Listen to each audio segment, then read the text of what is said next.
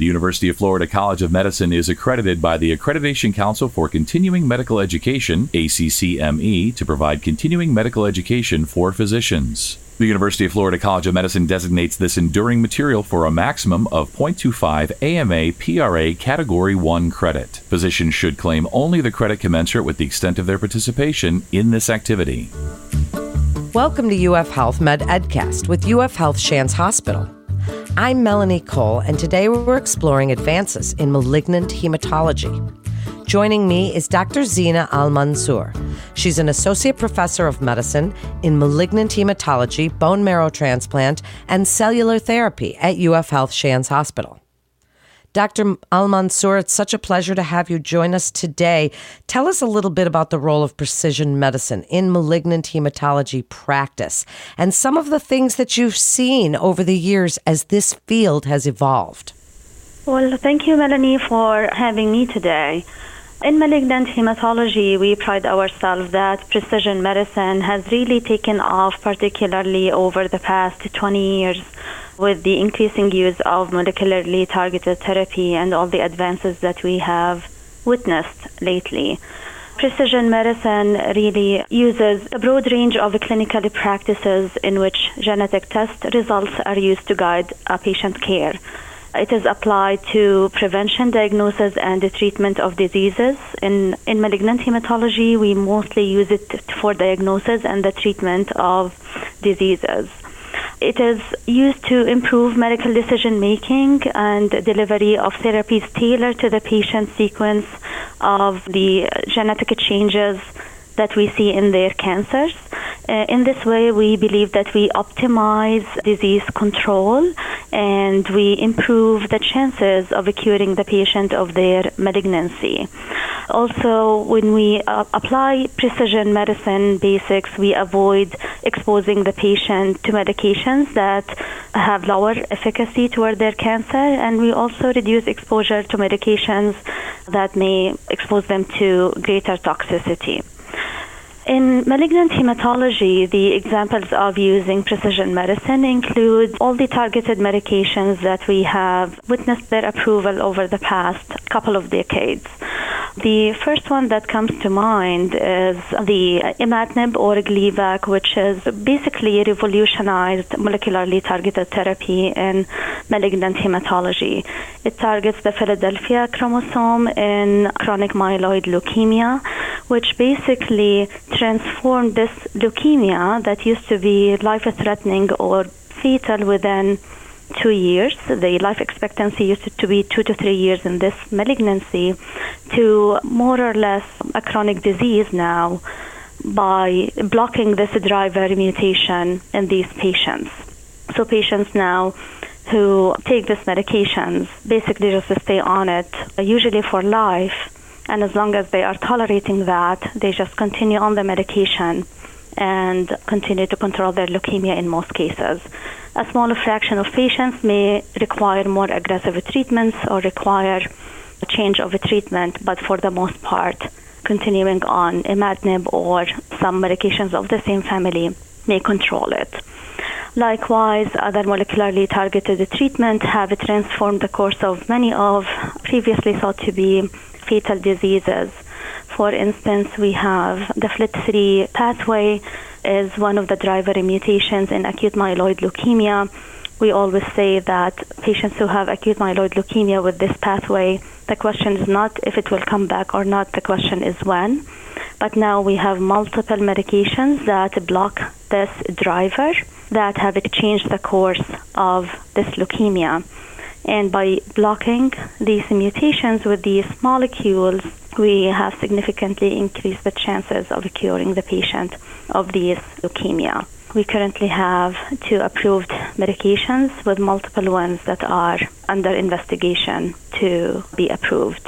This pathway is known to evade growth suppression, sustain proliferation of this cancer, resist cell death, of this malignancy and the blocking this pathway improves cancer control by blocking all these mechanisms. Other pathways where we apply precision medicine basics include the JAK pathway, which is identified in multiple myeloid malignancies in terms of deregulating cellular energetics, sustaining proliferative signaling. It avoids immune destruction. It also promotes tumor inflammation and it resists cell death. So we have JAK inhibitors. Jakafi is one of them, and by inhibiting that, it also can control tumor growth by blocking these mechanisms. So as you say, and there are multiple other examples from the chronic lymphoid leukemia, for instance. Another examples we have in the lymphoid malignancies that in which we apply the basics of precision medicines by using molecularly targeted therapies that inhibit these driver mutations in these malignancies. With these, we can alter tumor growth or stop it or improve apoptosis or cell death to increase uh, the chances of controlling the cancer in these patients. That was a comprehensive answer. Dr. Al Mansour, thank you so much. What an exciting time to be in this field as we're talking about immune oncology and the treatment of blood malignancies. Tell us about any novel immune based therapeutics, BiTEs, CAR T cell therapy, advances in transplant. Walk us through some of these novel immune based therapeutics. This is a topic that is very dear to my heart. so, these immune based therapies come from the bone marrow transplant field, and bone marrow transplant is one of the immune based therapies. In all these immune based therapies, we are going back to the basics. We're trying to unleash the immune system that was created in the body to fight malignancies, and for some reason, something went wrong, and the immune system is now not fighting the malignancy.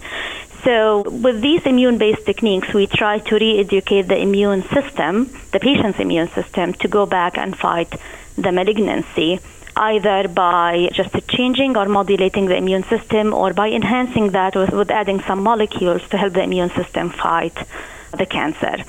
For example, when we use what we call the BiTE techniques, BiTE stands for bispecific T cell engagers. These are molecules that we infuse into the patient's body. These molecules have usually two binding sites. The first BiTE that was approved was for the acute lymphoblastic leukemia, so we're going to use that for the sake of this example this molecule has two binding sites. The first site binds the CD19, which is a common B cell marker. The second binding site binds the CD8 cytotoxic T cell. So when you infuse this molecule inside the patient's blood, it goes around and binds the CD19 B acute lymphoblastic leukemia that the patient has and then goes around and binds the cytotoxic T cell that the body has normally and usually should fight the malignancy. So when this molecule binds these two together at the same time, again, it binds the malignant cell, the CD19 malignant cell, and at the other side binds the cytotoxic T cell. When it brings them together close to each other, it induces a reaction that causes cellular killing. And by doing that, it enhances the killing of the acute lymphoblastic leukemia. So this is what we call the BiTE technology, bispecific T cell engagers. It has been approved for B cell acute lymphoblastic leukemias. It is under investigation for multiple myelomas and acute myeloid leukemias as well but we believe it's a very promising technology that uses the cytotoxic T cells in the patient body as long as you find another target that these T cells can bind and induce cellular killing. So this is one immune-based technology. In B cell, B-ALL, it has been shown to be very, very effective. The other one that uses immune-based technology is the CAR T cells. CAR stands for chimeric antigen receptor cytotoxic T cells. In this technology, we basically use it for refractory diffuse large B cell lymphomas. We take the T cells from the patient body that has the refractory lymphoma. T cells is part of the immune system that is normally supposed to fight the malignancy. However, in that patient, for some reason, it was unable to recognize the patient malignancy. So we harvest these T cells by a process called apheresis. Uh, basically, we collect them from the patient's plasma. And then we send them to a specialized lab with a piece of the patient on lymphoma. And then we re engineer the receptors on the T cell in a way that matches the antigens on the patient lymphoma so that the receptor and the antigen now can recognize each other. And after that, we culture the T cells in the lab to expand them and make them at enough numbers so that when we reinfuse them back in the patient body, they can go in, re-expand and populate in the patient body, and then they can circulate around to find the patient refractory lymphoma.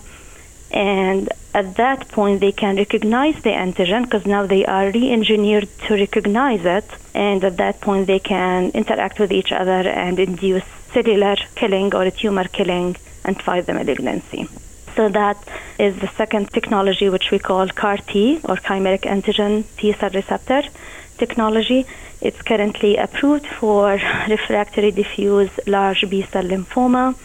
In pediatric cases, it is approved for uh, refractory acute lymphoblastic leukemia. And very recently, two months ago, it was approved for refractory multiple myeloma. And it is currently under investigation for acute myeloid leukemias and in multiple solid malignancies, it's also under investigation. So we also believe it is a very promising technology that is gaining a lot of popularity now.